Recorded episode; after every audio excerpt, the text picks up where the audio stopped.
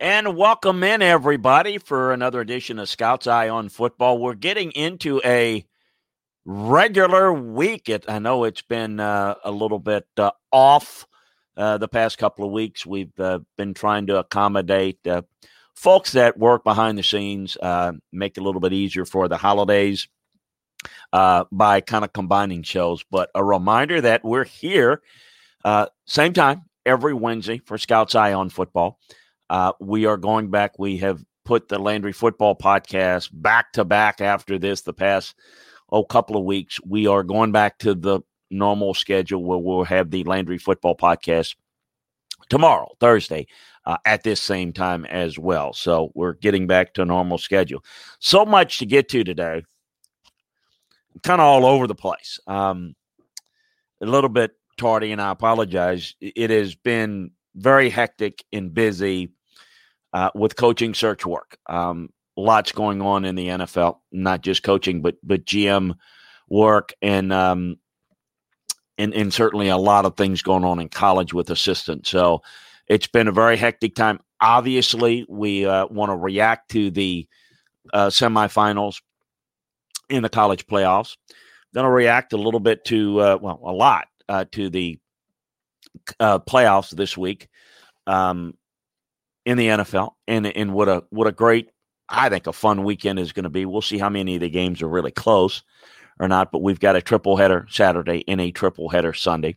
Uh, we're going to talk a little bit about the Heisman. We're going to talk a little bit about some of the issues regarding the COVID and what I think is maybe the untold part about how that story came out. Uh, and so we're going to, we got a lot to get to. So, and I'm going to be relying on you guys to join us here in the chat room.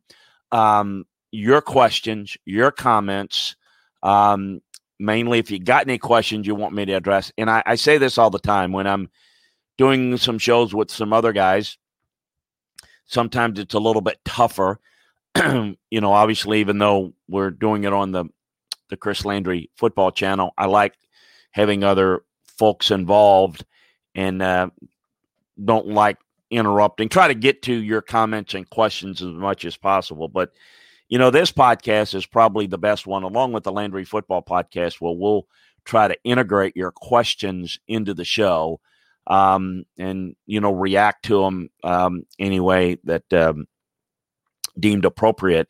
So we want to do that. And uh, again, if we don't get to them, if I don't get to them on all the shows, I apologize.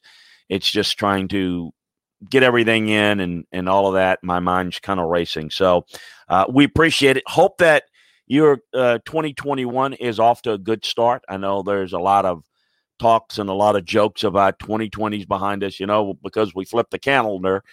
Um, doesn't magically make twenty twenty-one better, right? It's it's about how we handle it, how everybody handles it. Um, there are a lot more things going on, a lot more important than what I talk about um, and work on on a daily basis. That's for darn sure. In my world of football, um, it's been a um, a trying year, and I always say, look, it's trying relative from a football standpoint. When I think about the healthcare workers and people that are, you know, that are dealing with a, an awful lot, people that are sick, the, the lives we've lost, would have, and I don't, you know, numbers and all that. A lot of people have been hurt and have suffered through this. And all things considered, postponing games, canceling games, pretty pretty mild compared to um, more important things. But what we talk about here is football. And I can tell you that in my little bubble of a football world, it's been quite trying. It has been uh, easier for me than most. Uh, I was thinking about this, that if this was twenty-five years ago, or twenty-five years ago, I was coaching and Um, and working with the team, um, and that would have been more challenging. But what I'm doing now and doing a lot of coaching and scouting consulting, a, a lot of it due to the modern technology, and I think probably a lot of you were have been affected by this, you have, with the technology being able to do work away from home, it's it's been really fascinating. Uh, and to see how many people can do jobs. And I mean, you know, certainly teaching's probably not the same, and maybe the jobs are not the same, but in the world of breaking down film, the world of communicating thoughts and scouting reports, and, you know, you can do a lot of that on Zoom. And a lot of that I've been ingrained in prior to the COVID virus situation. But all things considered, you know, it's gone pretty smoothly. Um, it, it maybe less games to look at, maybe, you know, not, a, not by a whole lot.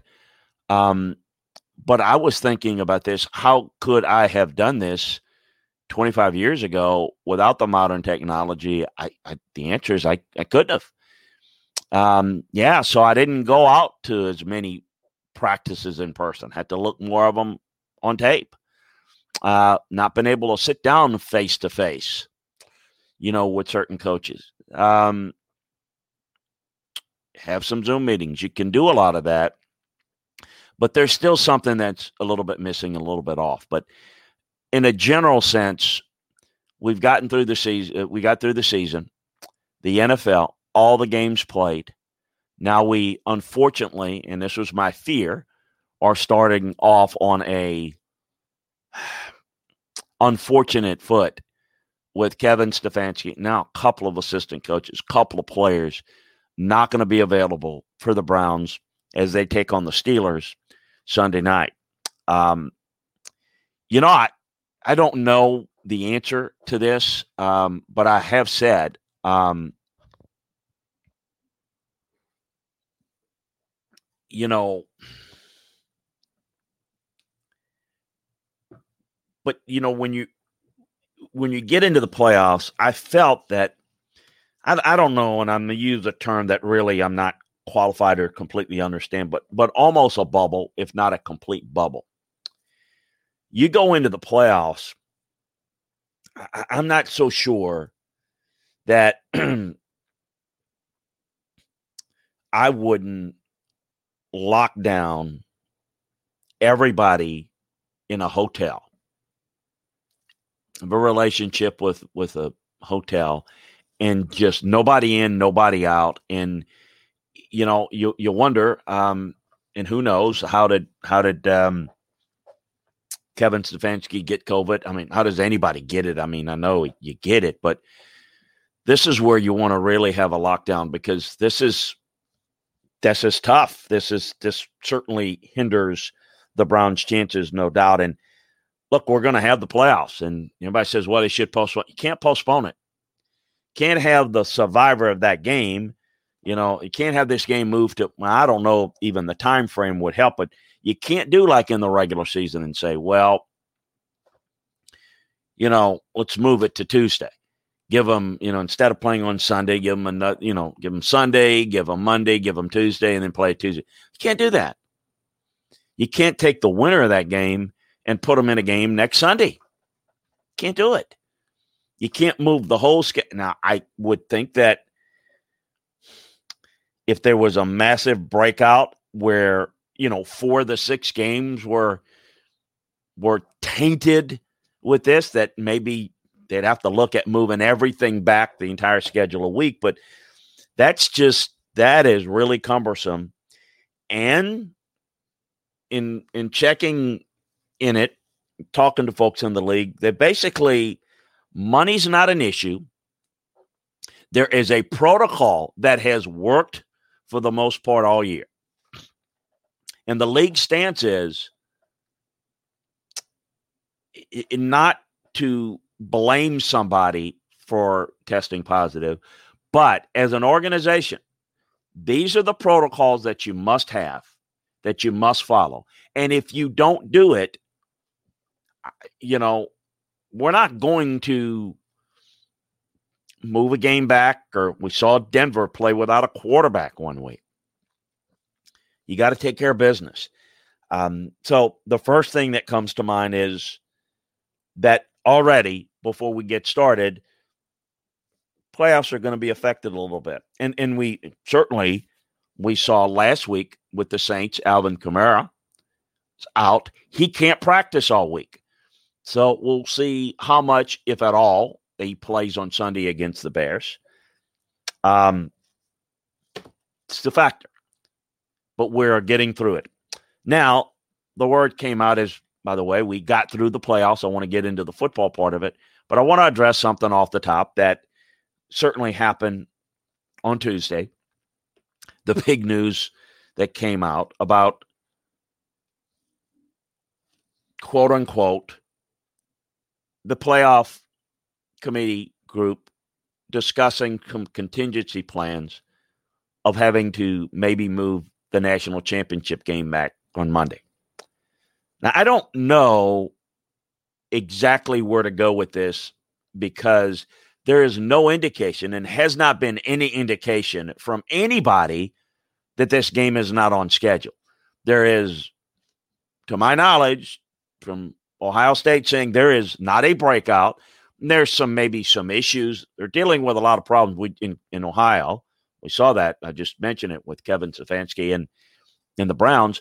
So there's some places where, and I, apparently it's a bigger hotbed in, in, in uh, Ohio. I lived there when I worked for the Browns.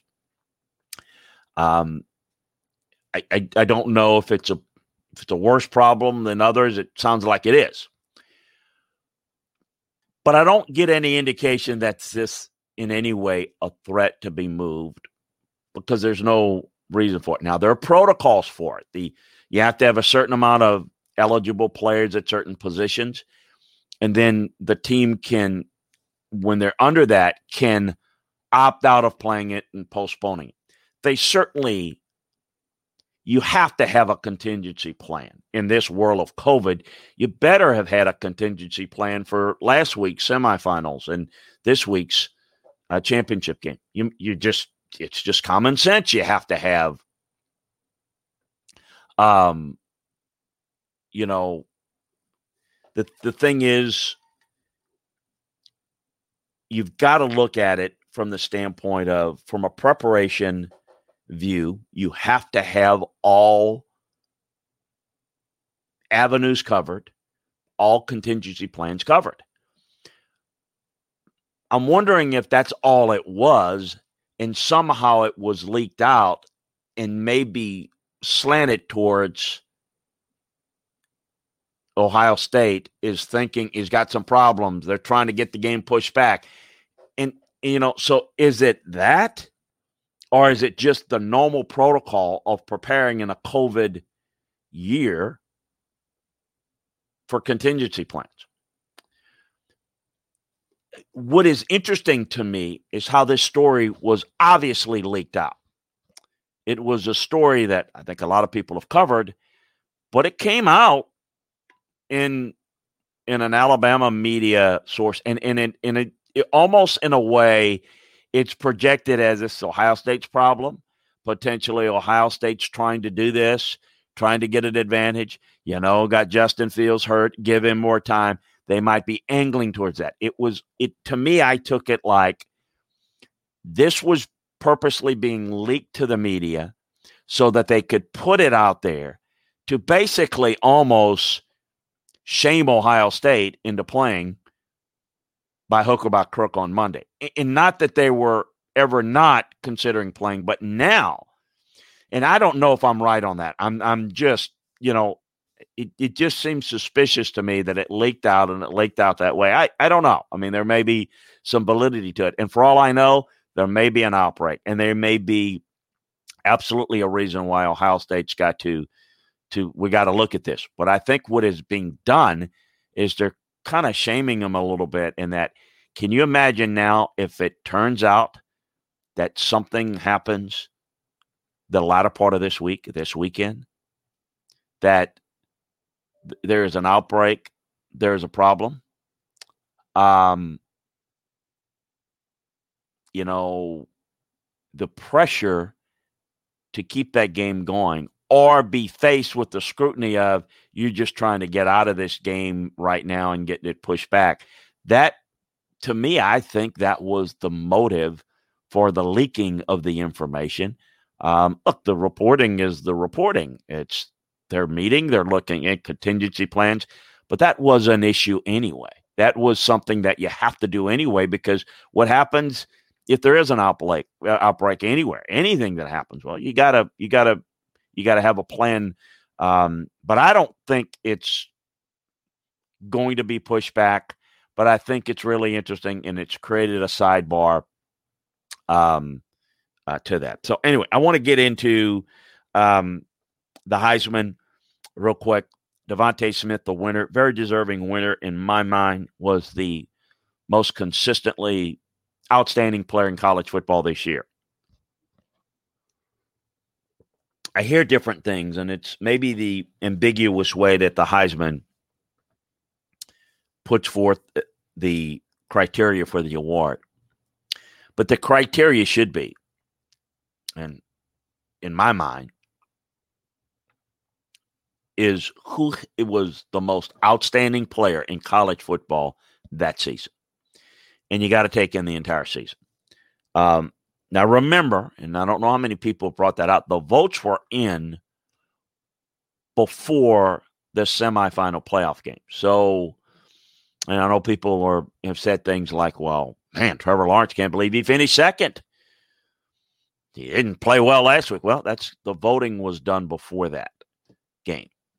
Um, so that's an issue. And remember, the Heisman is normally voted right after the conference championship weekend. So you don't have the benefit of any bowl games and playoffs in a normal year. And, and this year, we've had a little bit more because you've had at least the conference championship games to factor into it, with the voting being pushed back a little bit in the announcement yesterday. So I think DeVonta um, is deserving. People will look at it and look at different options. And, well, there's a lot, you know, people will say things like Mac Jones was great, but he's got all that weapons around him. And DeVonta certainly one of them. He was He was the difference-making guy. There's no doubt about it.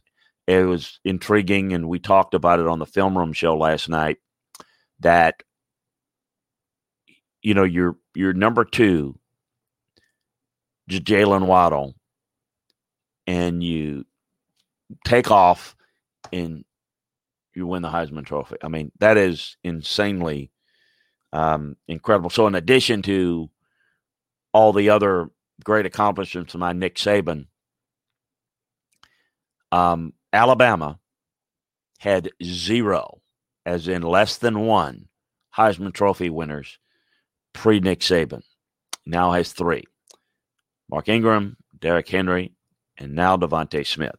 So, um, and certainly getting, you know, quarterback play that's warrant of consideration. So you're you're seeing it, in one of the I think one of the reasons, and think about that, Alabama's had a lot of great players over their history. I mean, Joe Namath, Kenny Stabler, none of them won the Heisman. In fact, Bear Bryant has only coached one Heisman Trophy winner in his career as a head coach, and it wasn't at Alabama. It was John David Crow in nineteen fifty-seven at Texas A and M. Speaking of John David Crow, he's um, from Springfield, Louisiana, went to Springfield High School. Um, DeVonta, Springfield High School in Louisiana. DeVonta Smith is from Louisiana. And that's the only two Louisiana-born players to win the Heisman Trophy. Um, I tweeted that out. You can follow me on Twitter at Landry Football. Uh, Billy Cannon, the great Billy Cannon, of course, grew up in Baton Rouge, went to Estroma High School, was born in Philadelphia, Mississippi, moved to Baton Rouge with his family as a child. So he wasn't born in Louisiana, was raised there. Um, I had, after I tweeted it out, I think it went on Facebook and Twitter, um, my high school coach sent me back. He says, well, what about Doc Blanchard? Where where it was because Doc Blanchard went to school at Saint Stanislaus High School in Bay Saint Louis, Mississippi, which is right on the Louisiana border. But Doc Blanchard was born in South Carolina, went to high school in Mississippi. Doc Blanchard, of course, won the forty-seven Heis, Heisman Trophy. Doc Blanchard at, at Army at West Point. But Doc Blanchard actually went to the University of North Carolina, which was a power back then, and then transferred into the Army, played at West Point, won the Heisman Trophy there. First Heisman Trophy winner uh, at Army. Um, so, yeah. So, and of course, Joe Burrow won it at L S U last year. Yeah, it was an L S U player, but Joe Burrow obviously is from Ohio. So, uh, congrats to DeVonta Smith. I uh, want to get into some other things, but I want to answer some questions. Guys, I really appreciate Rich Coates and Bernsey and Spartan Barton all there. So, Rich says, um, Rich Coates says, hey, Chris, you mentioned yesterday with McCready on the S E C show about Dan Mullen interviewing with Oregon before the job went to Tagger. Did he try to get interviews at other places while Mississippi State? Why is he interested in some of the N F L openings? Um, yeah, I'm trying to think. His name came up for a number of jobs, Rich. I don't know if he officially interviewed. I, I'd have to. I have to think about, did he officially interview? Uh, I don't I don't know. Of, he did try to to get um, in on a few jobs while he was at Mississippi State. Um, I don't think, in fact, I don't think any, you know, I talked about it at the time, but nobody reported it. Um, it was a very quiet interview that did not get any media play. Uh, the, the, the uh, the interview with Oregon. Um, it was a pretty quick one. But, yeah, there was some others. I don't know if it was official interviews or not. Why is he interested in some of the N F L openings? Very, very simple. Um, a lot of coaches do this. And a lot of them, um, well, I, I think all of them have egos to some degree.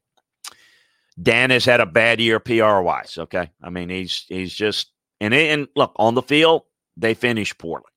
No doubt about that. He's getting a lot of criticism. I mean, I think a lot of the Florida fans are still back. And I mean, and they should. My feeling on Dan is this. I think Dan is an outstanding offensive play designer, play caller. I think he has some growing up to do as a head coach. There's different dynamics to that. But you don't throw the baby out with the bathwater. The answer is, you know, most people say, ah, he's only going to be that. He'll never. No, you can be better. I, I will tell you, Nick Saban, of, of the things that Nick's, and I use, and I talk about Nick a lot because he's the gold standard. And I have a, you know, thirty-year background with him. Nick Saban, who is a great recruiter and is great at, in his staff, of identifying the right type of players, was not a good evaluator. When we worked together with the Browns, we went on many scouting trips, and my God, he didn't like anybody. No one could play, because he would always look critically at this guy don't doesn't do this, this guy doesn't do that, and those are all true. But if you look at every player, everybody has faults. Okay, everybody that you evaluate has some things they don't do as well. What you have to do is see what are the innate skills and the ability to nurture that and get better. That is the key. And he didn't, I'm going to tell you, I mean, he had a reputation back when he was with the Oilers. He didn't like anybody. And, I mean, I we went and over, and I, you know, go chapter and verse about guys that he just, you know, the old saying, he, he, pass on just about everybody. Well, you gotta, you gotta, he learned that. My point is he understood that. He learned that. And so when people think Belichick and Saban, two guys that I think are the best that there were in the N F L and college ever in this sport, they both, everybody talks about they're stubborn. No, they're stubborn on things they need to be stubborn on. They are always looking at ways to do things better and to learn and grow.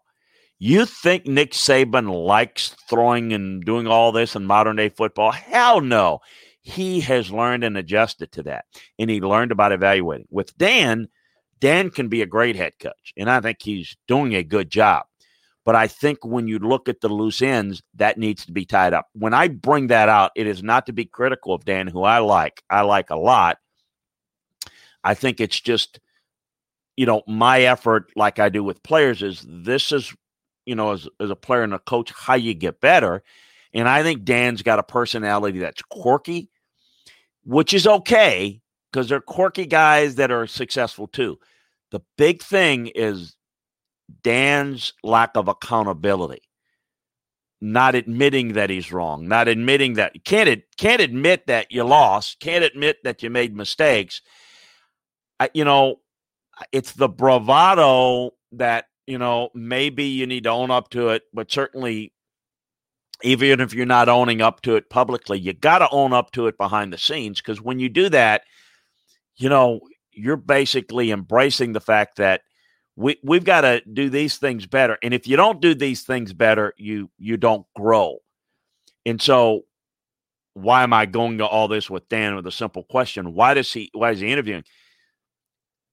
This is Dan's answer to, you're going to criticize me, everybody out there? Look, you're going to see this team wants to interview me. That team wants, the N F L likes me. You see, you see, you knuckleheads out there. It's what he's, you know, he's basically, that's what he wants. I'll show you. You, you kind of, you're going to get mad. I'm going to do, look, a lot of guys have done that. That's the reality. The interest that Dan has in coaching in the league is more about interest in interviewing and letting people know about it. He asked the Jets for an interview. I don't know if the Jets have granted him one yet. I think they will. I think they'll give him a Zoom interview. I don't think they're going to have a face-to-face meeting with him. I don't know. Not that people don't respect what he does, but when you start to hear things about, well, he's done this with this quarterback and that, and you do that in the league, there's some things that he needs to round off the rough edges to, I think, do very well. He, for example, I mean, are you kidding me? Losing out to Willie Taggart? There is no – Dan Mullen is so far a superior coach. It's not even funny. But as you can imagine by watching him on in interviews, he's an awful job interviewer. I mean, I – the Oregon folks just, you know, and, and sometimes you got to get through that. Well, he didn't really have to interview at Florida. He, he, people at Florida knew him.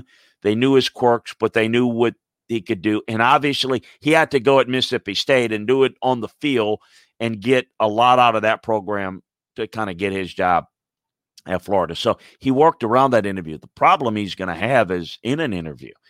And and I don't think that's going to work. But it's not that Dan's not capable. And I think it's always key to work on things that you need to get better with. And I think Dan needs to get better as a head coach candidate. Um, uh, let's see here. Um, why is there so much love for Patriot scouts in regards to G M positions when Belichick clearly picks the players? Well, it's a good question. Um, Belichick picks the players. What, and this is the same thing, the same thing that people make the mistake when they hire one of his coaches. And some of the guys that have worked for him have been successful. Some have not. It's the same issue. They are trying to tap into some of what Bill is. I mean, don't you think that's what Texas is trying to do, to tap into Nick Saban by hiring Sark? And, you know, Sark's had some experience. Whether it work or not, don't know. But the, the point is that they're trying to tap into that. What they miss, and what a lot of people miss, is when you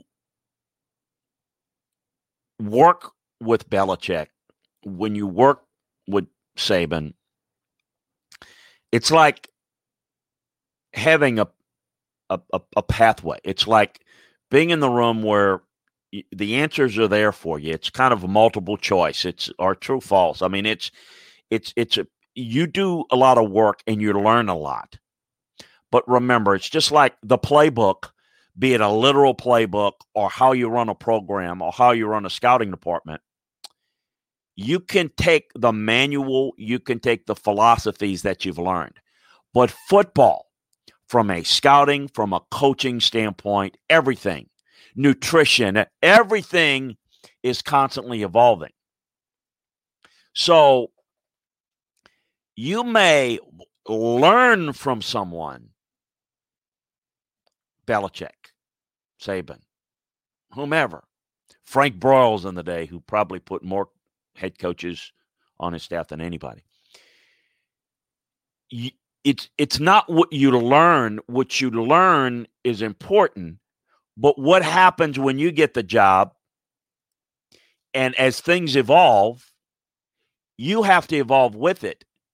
If you haven't learned how to think it through and how to work the problem, it's kind of like a math problem.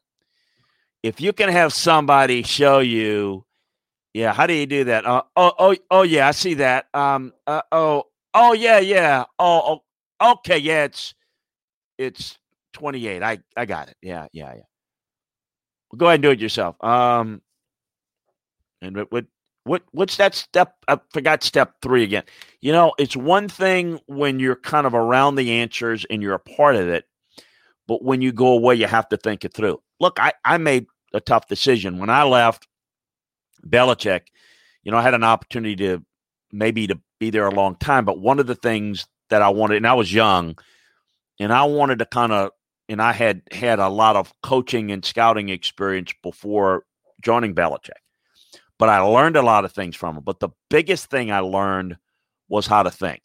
Another analogy is, you know, what's the saying? You can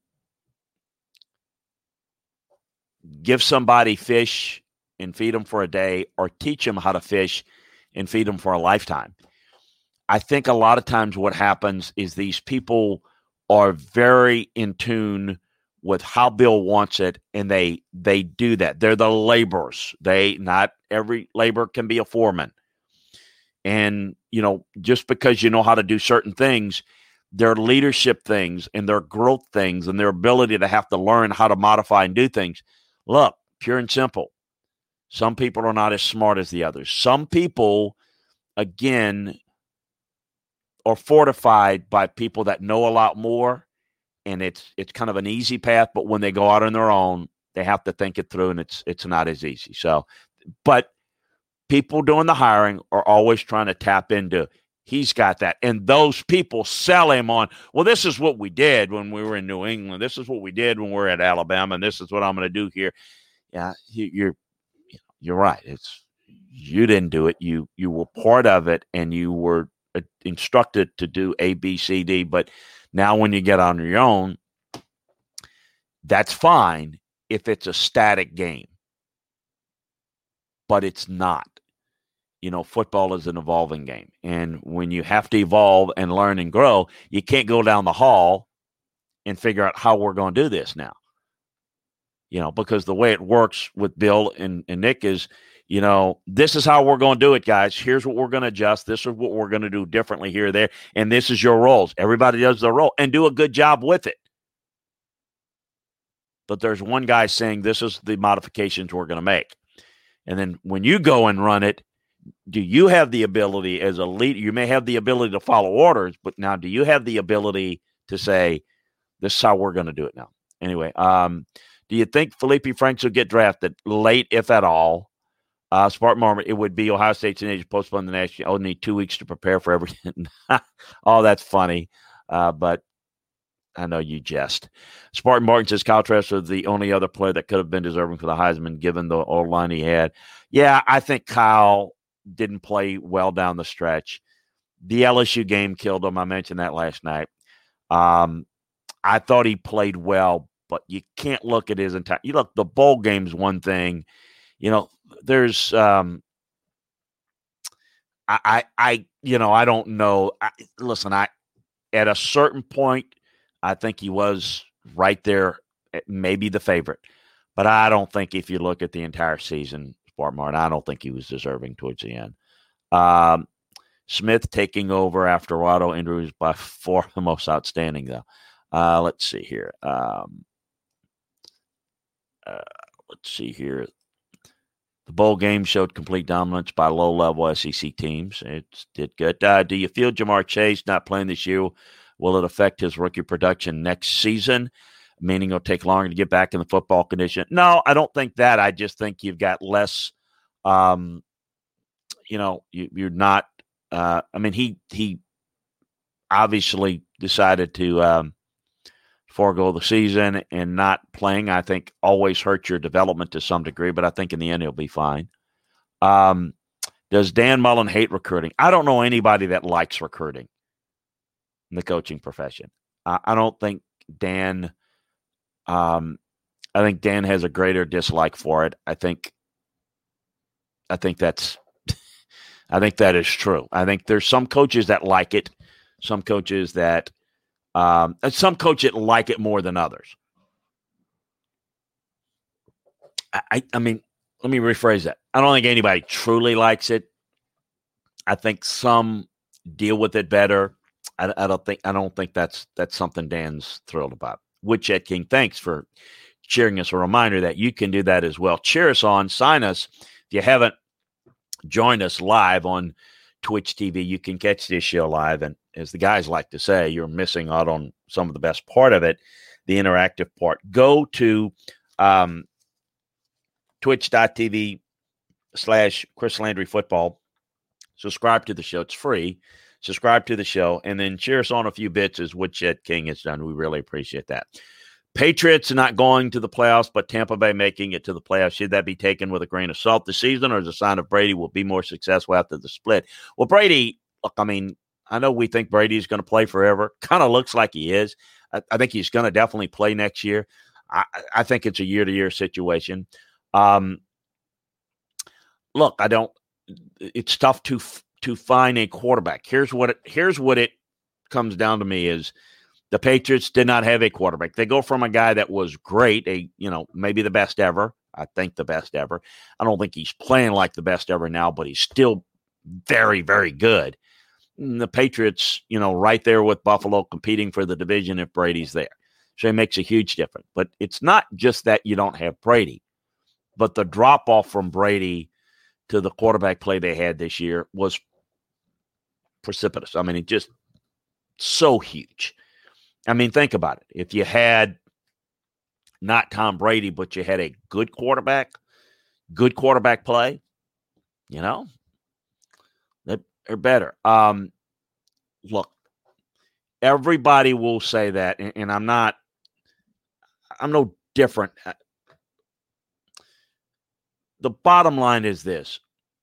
It does come down to players, okay?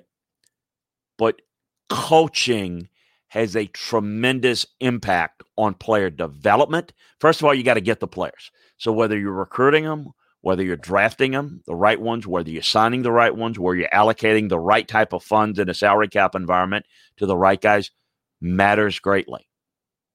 So you've got to get the right ones. You've got to acquire them. That's really important, because the players are so important, right? But then you've got to develop those players, and you got to utilize those players. I've seen a lot of talented teams that are undercoached, and they are not very successful. They underachieve. Um, but I've seen some really good coaches not do very well without good players. So what's the answer? No one likes the answer because it doesn't fit the barroom argument, right? You better have both. You better have both. If you're like a seesaw and you got, you know, you're really great at one and not at the other, it, it ain't it ain't going to flow right. If you've got, you, you may have talents here, coaching there, you know, but, but you have to have enough of a balance there. You have to seesaw it to where it can have enough balance. Because if you're missing one of the others, you're, you're not going to survive. Will Dan Mullen's scheme work in the N F L? Dan Mullen doesn't have a scheme. That's what's good about Dan. Dan modifies his scheme well to the personnel. He can run with his quarterback. He can throw it. He's a great play designer. That's the best, the, the biggest misconception. Great coaches don't have schemes. Great coaches can scheme, meaning you can adjust. The a scheme does not win, because schemes are ever evolving. They're like the water in the river. They're constantly flowing. Dan has the ability to do that. So uh, that whole, you know, the scheme, he's not going to run that scheme. He's going to run a scheme that will work in the N F L. Now, one of the reasons why he would be successful is if he's w- willing to do it in the N F L I'm talking about, is if he was uh, with someone that could, you know, obviously handle personnel and just allow Dan to do his part. The problem is when you're a head coach, whether you're a great offensive play designer or not, the one thing you have to have is leadership. And some of the issues, the lack of accountability issues, that can be a problem in college. It's a disaster in the N F L. If you take that approach, if you take those type of comments that you make at the in Florida, see, he's he's going to have to learn and grow. He said some of those things at Mississippi State, but they were thrilled to have him. And with all due respect, not a whole lot of attention is going to Starkville, Mississippi. At Florida, people are paying a lot of attention. You go to the New York Jets, you go to Philadelphia, you go to Jacksonville, you go to anybody in the N F L, and you start making comments like that, you would and that that you would lose the team's respect there. So again, those things that he's got to improve upon, he can do. It's it, he can do it. It's within his power and reach to do it. It's just whether he will. Oklahoma got away with a few pick plays in the bowl game. A ref's going to be more lenient on allowing pick plays because of the increase in popularity. We see the major crackdown. Well, um, there is a clear definition of a pick and a screen. Uh, there wasn't as much of that as you think. A lot of that was legals, but they're, for the most part, are pretty lenient unless you're obvious. I mean, if you avoid the contact, you you know, you can, you can. There's a way to run a screen, a pick, a legal one. And then there are ways that you go over. It's just like holding or anything else. There are things you can do. Uh, there are things you can do in pass coverage um, with with certain touching versus what's allowable and what's not. I think sometimes that is get you know um missed. What probably the most egregious thing is blocking downfield. That's allowed in college. That's why people that's why the whole game is going offensive. In essence, the blocking downfield is illegal in the N F L. They'll call it in the N F L. They don't call it nearly as much in college. So basically, so you understand what I'm talking about is the R P O, the run pass option. Okay, the option to run or pass. Well, basically, linemen are blocking for the run downfield, and it's pass. Well, it is not called nearly as much in college.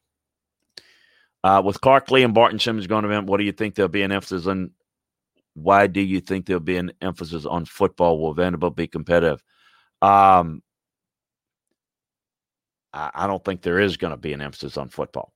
Um, I don't know. Barton Simmons is not a football guy. I think he worked for a website of some sort. Um, he was a high school teammate. Uh, I, I prefer guys with football backgrounds. I don't think there's going to be an emphasis on football at Vanderbilt. It never has been. And I, I like Clark. He took the job because of, um, it's his school, but I, I you know, I don't, I don't think it is. Um, Cam Newton still has a standing record for most consecutive games with one T D or less in a game. Okay, yep. Who are the Patriots looking for a quarterback? Um, I don't know. I mean, there's a number of different options. Where can you see Ian Book at the next level? I don't think Ian Book is a really good pro prospect, to be honest with you. I think he's got um, – he's not a good enough passer, but I think he'll be in a camp somewhere. All right. Um, I – Been involved in a lot of coaching search work. You can check out a lot of that. Going to give an update over in the coaching search notebook um, over at landry football dot com. Um, the Texans, I think, have got their general manager. I'll tell you who they have interviewed um, and where I think they may be headed coaching-wise. Um, Denver, the G M situation, go into that. Um, some of the folks that Atlanta has looked at, both on the G M and head coaching side. Same with Detroit, Jacksonville as well. We'll talk a little bit about that. The Jets, the Chargers, we got a lot of that for you in a lot of details. We'll be updating it more and more. Lots, um, just so much to get to. Take forever. Um, a couple of things. Um, guys that are getting a lot of play. Uh, Brandon Staley, the Rams defensive coordinator, in no particular order. Um, Brian Daboll's getting some play, the offensive coordinator of the Bills. Um, Matt Eberflus, the defensive coordinator with Indianapolis. Eric Bieniemy, the offensive coordinator of the Chiefs. Um, you'll see Arthur Smith get some interviews uh, as well, the offensive coordinator. Of course, Robert Saleh, uh, definitely getting a ton of um, of interviews as well. Um, you know, those are those are some some um, some key things to look. But there's there's a whole lot going on there. We encourage you to check that out. Uh, uh, we've got an update on what's going on in the Alabama um, offensive coordinator situation, as well as what Texas is doing um, and how that may affect Alabama. Because I don't know, it's not going to just be Steve Sarkisian that's leaving Alabama to go to Texas. There'll be some other staff members. So we kind of go into some of the details there and some names to look for too. I think it'll be interesting to see what Kyle Flood does. Kyle Flood is the outstanding offensive line coach for Alabama. Um, he'll have an opportunity to go to Texas if he wants to, or stay at Alabama. Um, at Texas, he would be would handle the run game. Um, it's, it's just a matter of of, of, of kind of where he he certainly a form, being a former head coach wants to get back. It's just a matter of his path of where he wants to go at this point. Got some updates. Uh, Illinois has put together a number of folks on their staff. Uh, update on the L S U situation. Um, there's some news that um, is out there that's accurate, some that is not so accurate. Um, so we've got a lot of stuff there. So check it out at landry football dot com. A uh, couple of things else on landry football dot com we want to encourage you to check out. And we appreciate all the questions and comments. If you got any more, run them in before we end up. Um, The um,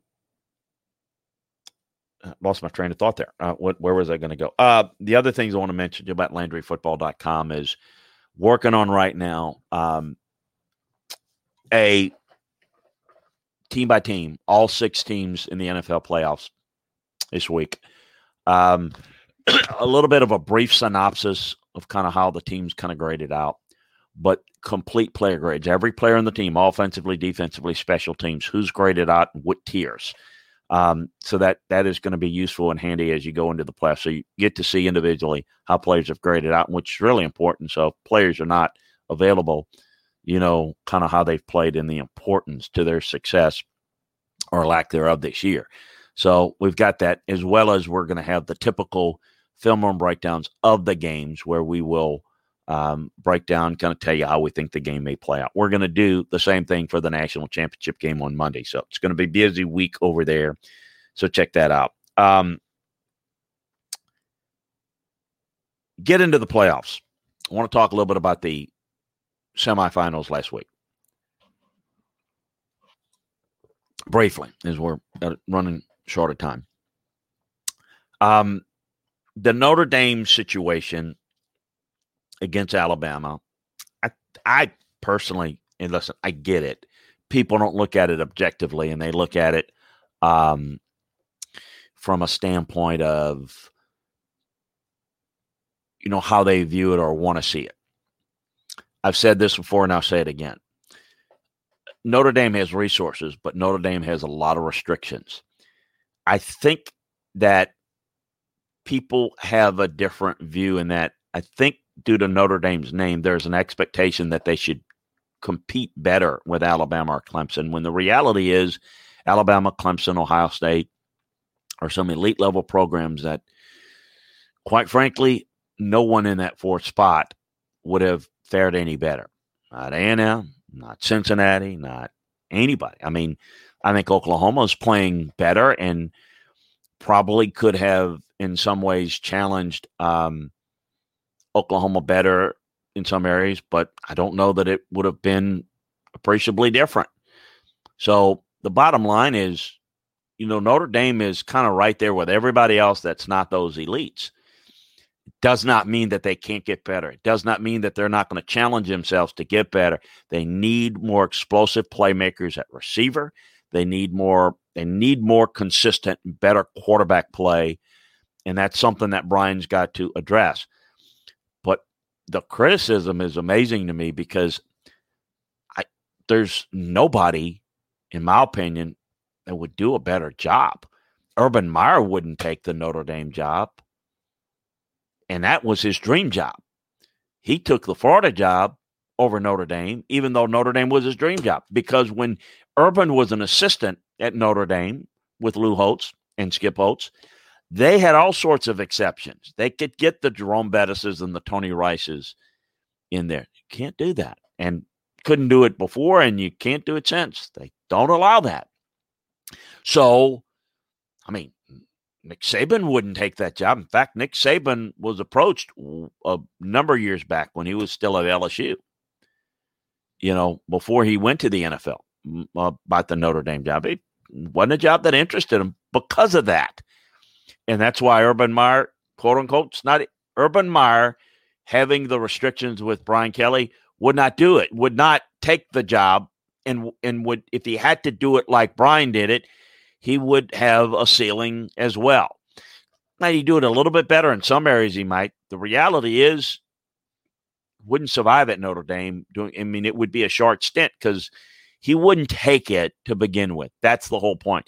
If you hear that Urban Meyer is going to Notre Dame be a head coach, that means Notre Dame is opening things up and doing things differently. And I, I think, I think Brian Kelly, if you put him at a U S C,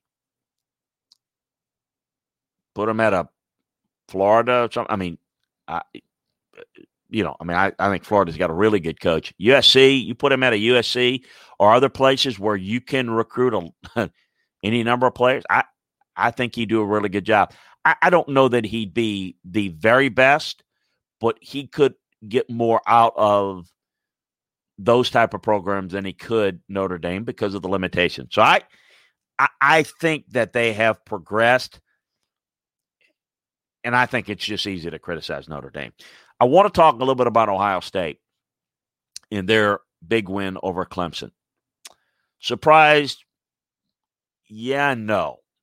That's the Ohio State team that in the offseason, that last year at this time, the the, the summer, when I didn't know if we were going to play football, but hopeful that we would and play a full season, I thought Ohio State had national championship capabilities. In fact, I, I thought maybe they might have been the favorite. Um, I thought Mac Jones will be good at Alabama, not as good as he has been. Um, so, but I felt all along that Ohio State hasn't been able to develop their team um, because of the limited schedule. We saw them just absolutely blossom against Clemson. People say, oh, they're fresh. I, I think they put it all together, and I think they played with an edge. I also think it was not a good job done by coaching-wise by Clemson, and this is not a dominant Clemson team. Their defensive line's good, but they don't have the war daddies that can go and, you know, attack and get it done to the level that some of them in the past have. Um, they've got some guys in the secondary that are good, but not as good as the ones that have been there in the past. The offensive line played very well, but has not been as good as some of that they've had in the past. They don't have the the bird dog receivers that go and catch fifty-fifty balls consistently, not quite as good as the ones they've had in the past. Trevor Lawrence covered up some of that. Still good, still deserving of being in the playoffs, of course, and one of the top two, three teams in the country, but they're not quite as good as Clemson has been in some of their other games. That's, hey, you always have that. Some teams are a little bit better than others. What, um, what I saw was an Ohio State team that's a little bit more gifted right now, this year's team, a little bit more going for it, that put it together. That what surprised me was that they exploded and put it all together at once, and that Clemson was slow to adjust. Clemson had a big loss without Tony Elliott. because their inability to adjust in games hit them and hit them hard. So not everybody, everybody says, well, everybody scripts their first twenty. Not really. Everybody has an idea what they'd like to run the first couple of series, but you completely go off script if things, those are all based on certain conditions that you anticipate seeing. Defensive. Let's just talk offense now. And you saw Clemson have early success, right? Ohio State made adjustments. Again, make to the untrained eye, you might not be able to see some of the adjustments. We talk about it in our film breakdowns, and we talk about it. Um, uh, you know, we tweet it out at times during games. The inability to be able to adjust. You know, play calling is an art. Play design is a science. And you may have a the playbook, but being able to modify and adjust based upon what the opposition is doing defensively, they didn't do a very good job. And that's where the offense lost their pace, their momentum. And they had some success, but they were always a little bit late, always a little bit behind. And defensively, as good as Brent Venables has been, boy, he didn't do a good job. He didn't get his guys lined up very quickly enough, and he had his safeties biting up hard against the run. I thought it was a great coaching job by Ohio State. They outcoached the Clemson staff. There's no question. Now, what does it mean for this week? Um, we'll talk a little bit more in the Landry Football Podcast tomorrow. Uh, uh, kind of a, maybe a little bit more of an in-depth preview of the game. But I think the difference is Alabama's better than Clemson offensively. It's not that the quarterback's better than Trevor Lawrence is not, but he's really good. They've got more weapons that can beat you, and they have better coaching. They have a much better offensive line than Clemson did. I'm just comparing the two. And then defensively, they're very well coached. Alabama is. They will be able to make adjustments. So the key is certainly for Ohio State is the health and the play of Justin Fields. Justin Fields was, was phenomenal. I don't want to make it uh, certainly the opposite. I don't want to make it seem like that Ohio State just outcoached them. Justin Fields was the difference in the game. Justin Fields lit everybody up. I mean, he made throws that I've seen him make, but haven't made for a while. So a lot of questions answered. Now the question is, can you do it again? Are you healthy enough to do it again? Can you do it again for the second week in a row? I think that they can. They can perform close to that. But the results may not be quite the same because you're dealing with a better Alabama team and a better coached Alabama team, and that ultimately could be the difference. So some of my thoughts on the semifinals in the national championship game. Want to make a point, too, because there's a lot of talk, and I'm I'm good with it either way. Expand the playoffs, less teams, more teams, whatever. I'm good with it anyway. I enjoy the N F L, college. It's like having two kids. You don't love one more than the other. They're different, but you love them. Um, N F L regular season games are important. Got a lot of teams make the playoffs. Week seventeen in the N F L was a whole lot of fun. And it usually is. The, the last week of the regular season, it is like a playoffs. But it is different in that in the playoffs, you're watching that game. Winner advances, loser goes home.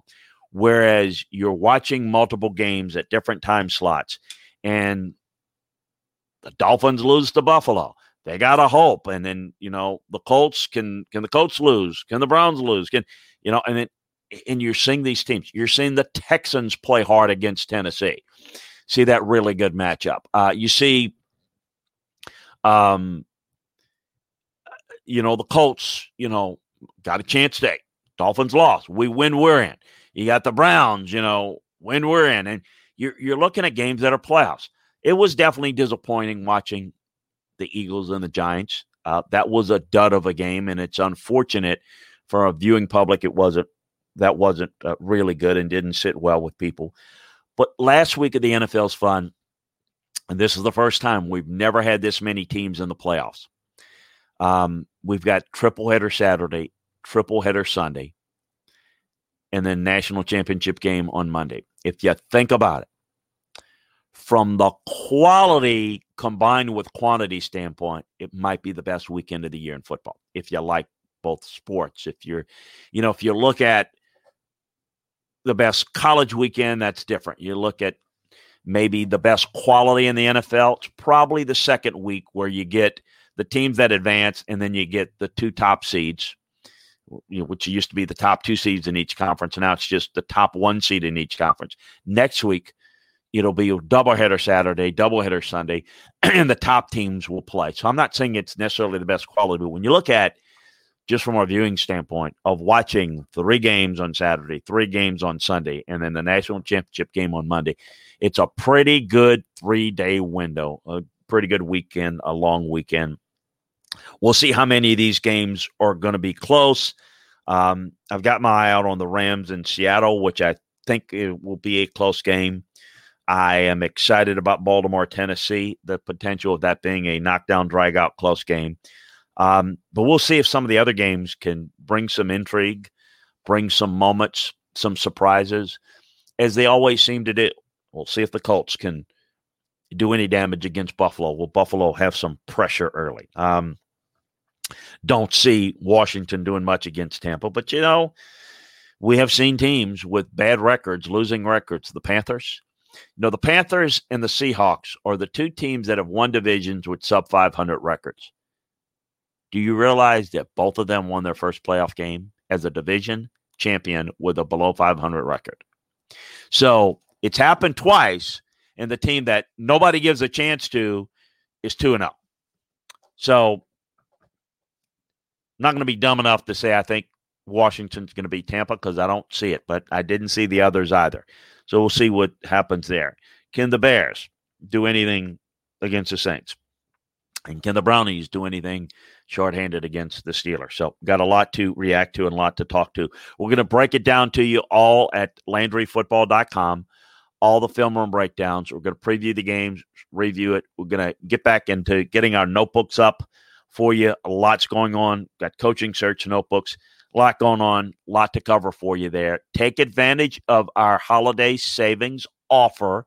Um, it um, it's the best offer. It's look, it's less than ten dollars a month, um, and it's cheaper than that if you take advantage of the year membership, which is the holiday savings. A couple of quick questions out the door.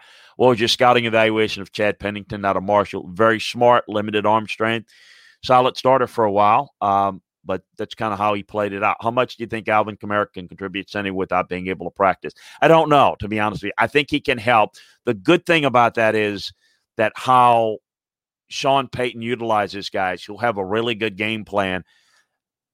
I, I don't want to say this the wrong way. I don't know how much. I don't know that they need the full onslaught of Alvin Kamara to beat the Bears. But I think certainly they'll have the package. And I think the flow of the game is going to dictate how much they use him. I think he can play and be effective. Um, no question about it. But how much they focus around him, that's the great thing. We talk about a great play designer and a great play caller. There's not be- not anybody better than Sean Payton in all of football. Uh, was Notre Dame's defense good at holding Bama to such few points, or did Bama? No, Bama shortened the game. And I hear this all the time. Bama took the foot off the pedal. Yeah, that's what you're supposed to do. Think about this. When you got a big lead, run the football and eat clock. Shorten the game. You don't get style points where, ah, you could have scored fifty. Who gives a bleep? If you could score fifty, but then you could have a tip ball and you could give up a pick six, and all of a sudden you're in a seven or ten point game that you had no business being in. So no, absolutely Alabama compressed the game. That's why Alabama is really good. And to me, in the day and age of these offenses, it is great to score points with some pace and with the passing game, but you win with the running game because you can close out games. That's the thing about when we hear, we used to, I know the Big twelve gets frustrated because, you know, it's all the Big twelve effect, and, and we're seeing it in the S E C and other places. But keep in mind, when you're constantly up-tempo and you can only do two minutes and score a bunch of points, the reason why these teams are in shootouts is because they can't close out games. They can't line up, run power, and run a four-minute offense. And they say, well, the defenses are crap. Well, your defense is going to be crap. They're on the field for eighty-five, ninety plays a game, and they're they're on the they get off the field. They barely can sit down, get any oxygen, any hydration, and they got to go back in again because their offense is up and down the field because the other defense is not worth a crap. That's the whole point. The game is is like basketball. It's up and down. I mean, it's like they, they don't even make it to the bench. They got to come back in. That's the point. That's why the the elite teams can – run two-minute offense, run pace, but then throttle it down. See, if Alabama would have lined up and, you know, try to throw it all the pace within, now all of a sudden their defense is getting worn out because Notre Dame will try to keep the ball and run the ball. Well, if you're Alabama, you want to keep your defense off the field rested, and you do that by running the football. So the ability to be able to do multiple things is the key. Um U S A will likely win if they play like they did against Clemson. I don't know about that. I, I think it's going to be tough for them to pull off. I think it, if Alabama plays their best game, Alabama's best game beats Ohio State's best game. If Alabama's off the mark a little bit and, and Ohio State plays like they did, yes, they can. Absolutely. Ohio State can win this game, but they'll need a little help from Alabama. How do you think the Oklahoma team would have done in the expanded playoffs? I think – um. They could have competed with Clemson. I don't. I don't think they would have fared. They would have fared a little better than than uh, they would have fared better than Notre Dame from a style matchup. But even um, remember that that Oklahoma defense, as improved as it was, would have got torched by Alabama's offense, and you know it would have been a little bit better than Oklahoma's performances in previous playoffs. But would the scoring margin be any different than thirty-one seventeen? Probably not. Probably would have been more points by Oklahoma, but Oklahoma would have given up more points than Notre Dame did because Notre Dame plays more ball control. They shorten the game. So I think if, if you just said, I'm going to put A and M in the fourth slot, what would they do? They would have lost to Alabama by the same margin or more. If Oklahoma had been in that fourth spot, they would have lost to Alabama. They would have scored more points and given up more points than Notre Dame, but the, the margin would have been. Hey, great, great comments, questions. Spartan Barton, Woodshed King, Rich Coates, um, uh, Burnsy. Burns, um, always good stuff there.